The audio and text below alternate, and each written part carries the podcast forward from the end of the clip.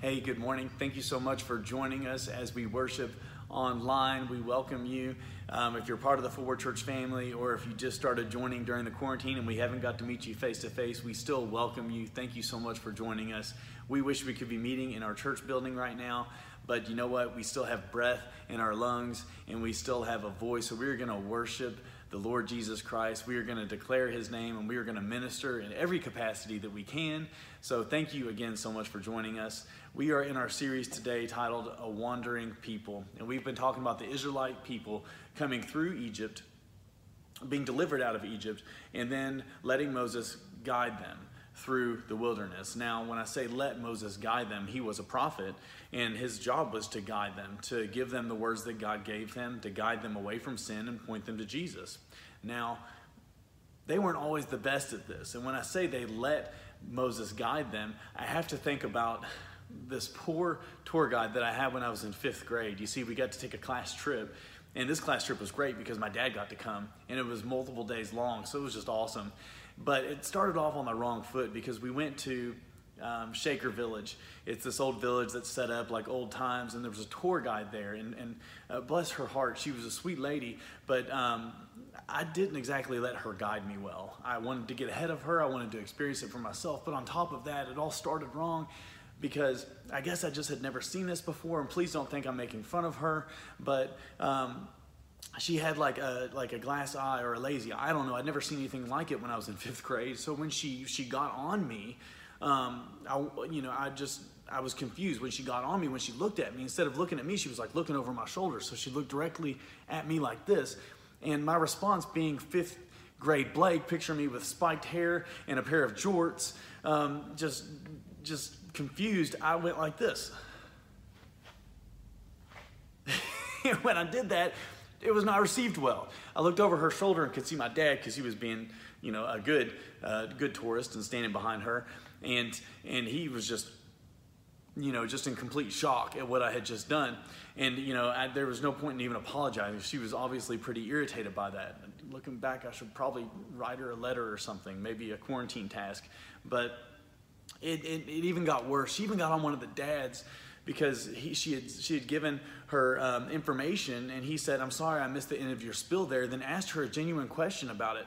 And she didn't like the phrasing that he used and she wasn't interested in answering his question, but she sure let him know that she did not have a spill.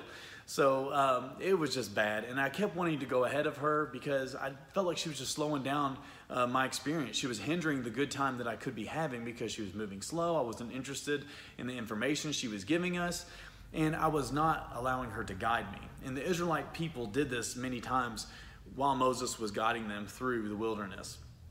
Through this series of wandering people, you'll see where the Israelites turned um, and, and wanted to basically be their own guides. They didn't want to receive what Moses had for them, what Moses had been given from God. They didn't want to take that time. And it often led to disaster. And we do this in our own Christian walks as well. We aren't always the best at letting Him guide us and it gets us into some trouble.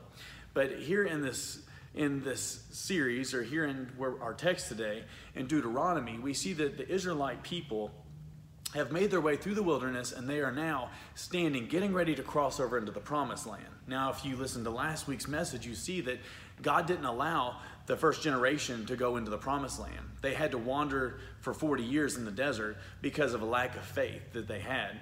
And as a result of that, only the younger generation was able to cross over. But before they cross over, Moses gives basically this message, and this message is the book of Deuteronomy. And he gives them this before they cross over. And he says something kind of crazy to them. Now, remember that the prophets at this time, what they did was they would give the direction, they would try to guide the Israelite people. They would God would speak through them and they would guide the Israelite people to point to Jesus or to point to one to God, and they would also talk about a coming Messiah. Moses did both of these in this text here.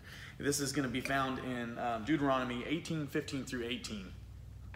It says, The Lord your God will raise up for you a prophet like me from among you, from your brothers. It is to him you shall listen, just as you desired of the Lord your God at Horeb on the day of the assembly, when you said, Let me not hear again the voice of the Lord my God or see this great fire any more, lest I die.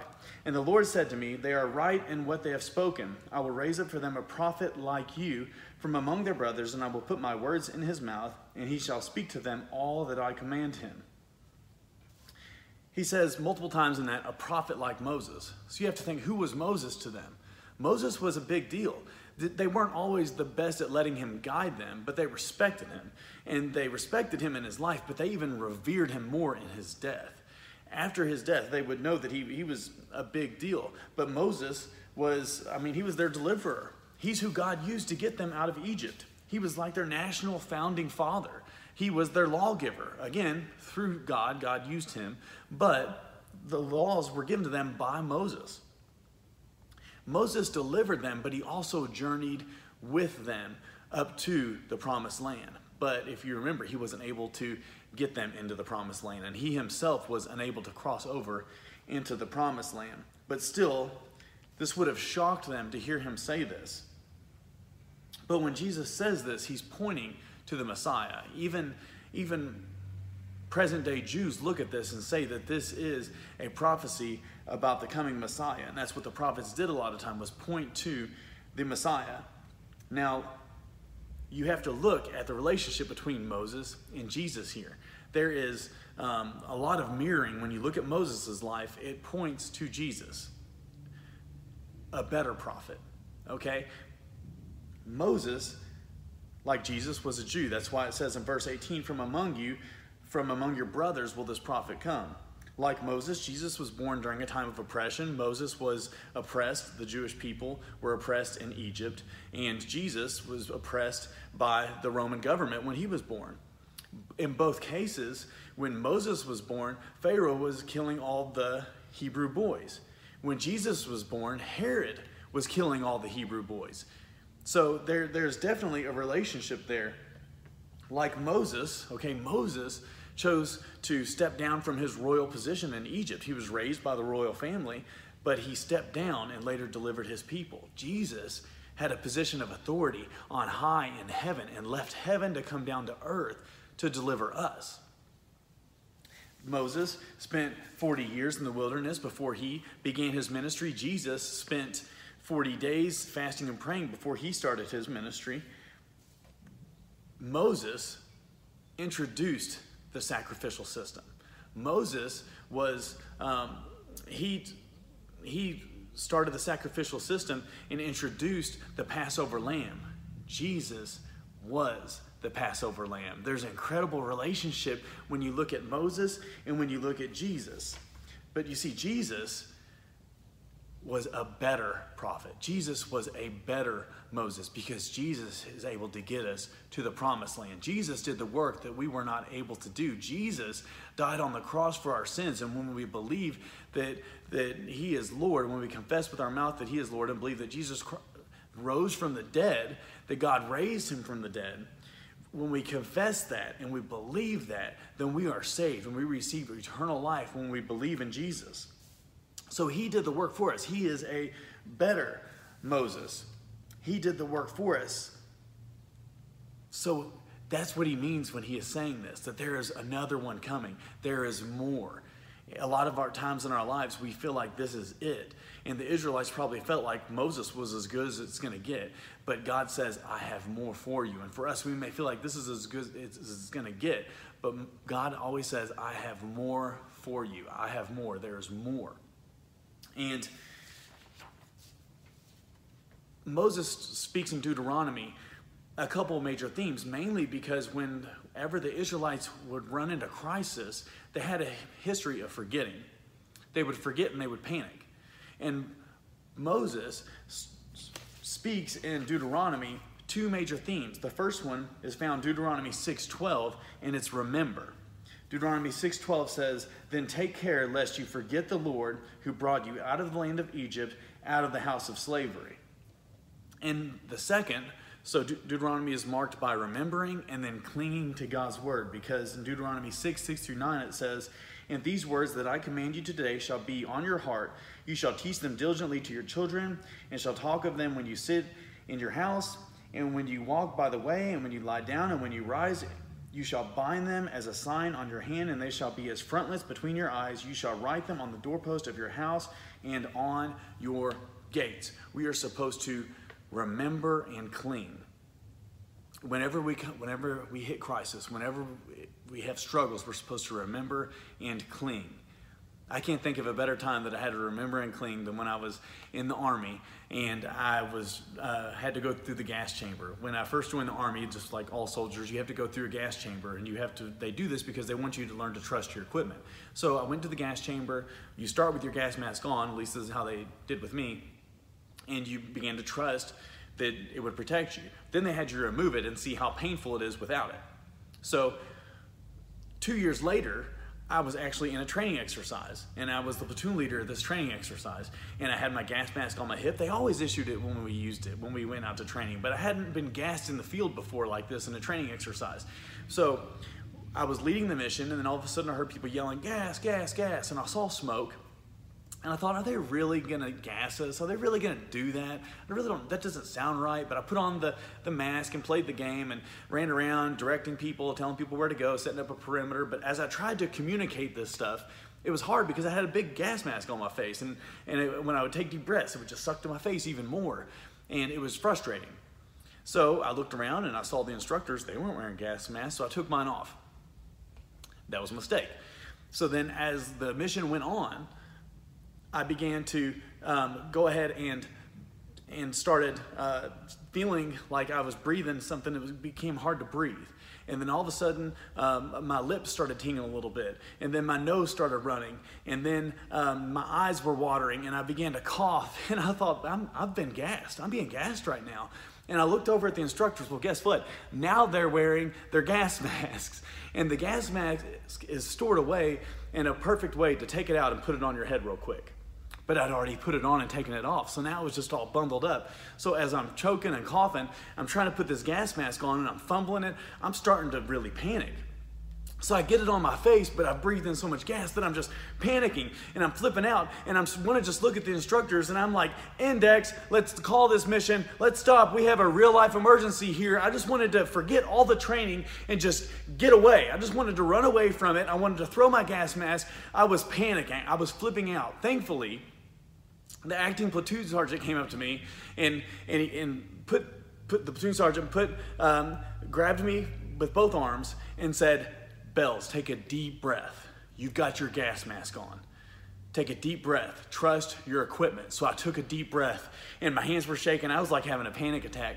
And I took a deep breath and then I coughed just a little bit and then took another big deep breath and then was able to exhale because my equipment was taking care of me. And you better believe that after that mission, every training exercise that I did, I remembered what my gas mask would do for me and I clinged to it if someone said gas, if I heard the words gas. Now, in this pandemic, in this situation that we're facing, you may have come to a point where you were like, okay, I get it. I've read the Bible, I've been to church, but now I'm facing a real life emergency. Okay, it's got real. I'm dealing with real life issues. I'm I'm not able to pay my bills. This was kind of a cute thing that we joked about at first, but I'm going on 2 months without work. I'm not able to make my payment. I'm watching my 401k just fall apart. Okay, a lot of people things that people have invested in are falling apart and we are struggling, but I'm telling you what God's word said then is still relevant today, and that is remember how God delivered his people, remember how God takes care of his people, remember what God has done for you, and cling to his word. Cling to the promises of his word. And Jesus, is, yes, he has died for our sins. He is the high priest that died for our sins. And when we believe in him, we receive salvation, but he is also the prophet that guides us through this life. He also guides us through this life.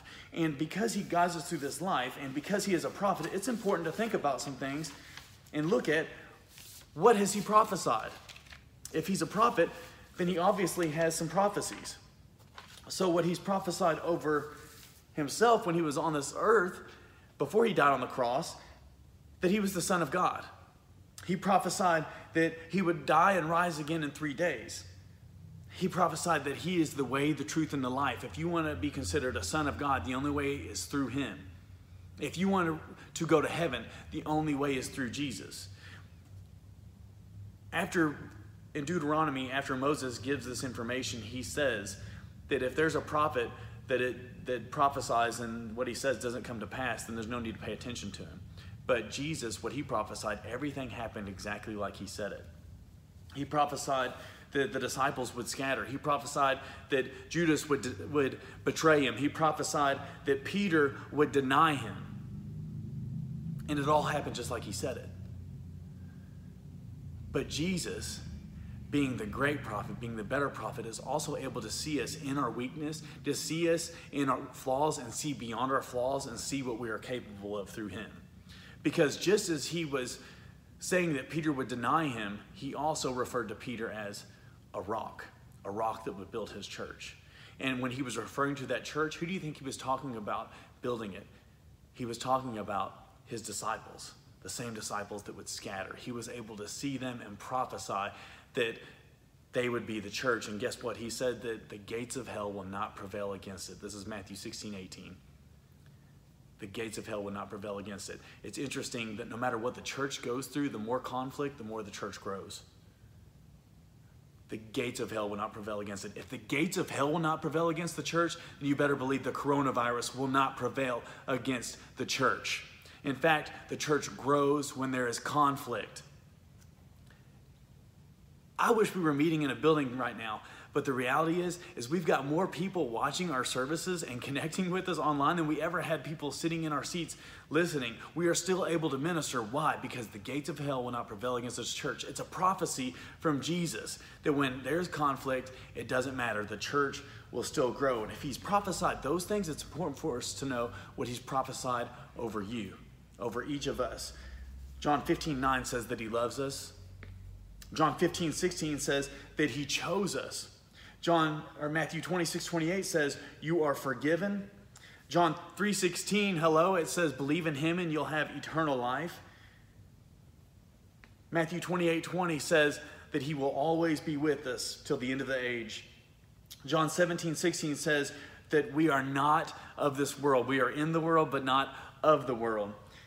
John 14, 2 through 3 says he is going to prepare a place for us. He's going to go and prepare a place for us in heaven in John 16, 7, he says that it's actually good that he goes because he's going to send his Holy Spirit to guide us. And then Matthew 24, 44, he prophesies that he's coming back at an hour that we least expect. That's what we can believe in Jesus Christ. That's what we have in Jesus Christ, the prophet, the better prophet, the prophet that did the work for us, the prophet that is able to get us to the promised land. So as we close, I want to encourage you let him guide you. Fifth, fifth grade Blake was really cool with spiked hair. I was either wearing some jorts or maybe some bazooka bubblegum shorts. I don't know. I don't know what that was all about. But the reality was is I was not good at being led. I was not good at letting a tour guide guide me. Don't be like that. Let Jesus guide you. Let him, he is our salvation, he is our deliverer, but he is also our guide in this life. And when we hit conflict, when we hit struggle, when we get scared, it is so important to trust in his word that is always relevant. Believe that he has delivered us, remember that he has delivered us, and cling to his word. Trust in the truth and what he has prophesied over you, that he loves you, and that if you believe in him, you'll have eternal life. His word is always relevant. His word is always good. We're going to close. We're going to worship together. As we worship, we have designated a starting point guide in the household to stand next to the TV. I'm just joking. But if you do have questions or you want to talk to anyone, don't hesitate to email us. Our emails are available online. We're on Facebook. We are on Instagram. A lot of you have our phone numbers. Let's continue to minister. Don't be disconnected in this time, but connect with us. Let's go ahead and worship. We love you and Jesus loves you. Let's pray. Dear Jesus, we thank you so much and we ask that you will continue to guide us. Let us be people that just wait for you, stop and wait for you to guide us. That we dwell on your word, that we remembered how you delivered us from our sin and how you deliver your people throughout history. You deliver them in the Old Testament when they turn their eyes to you. And we turn our eyes to you right now. We pray for our nation that you will turn its eyes to you, Lord Jesus. We pray, we pray that through this situation that your church grows. We love you, Jesus. It's in your name that we pray. Amen. You've been listening to the Forward Church Weekly Podcast. We hope you'll join us next week as we continue in our series, A Wandering People.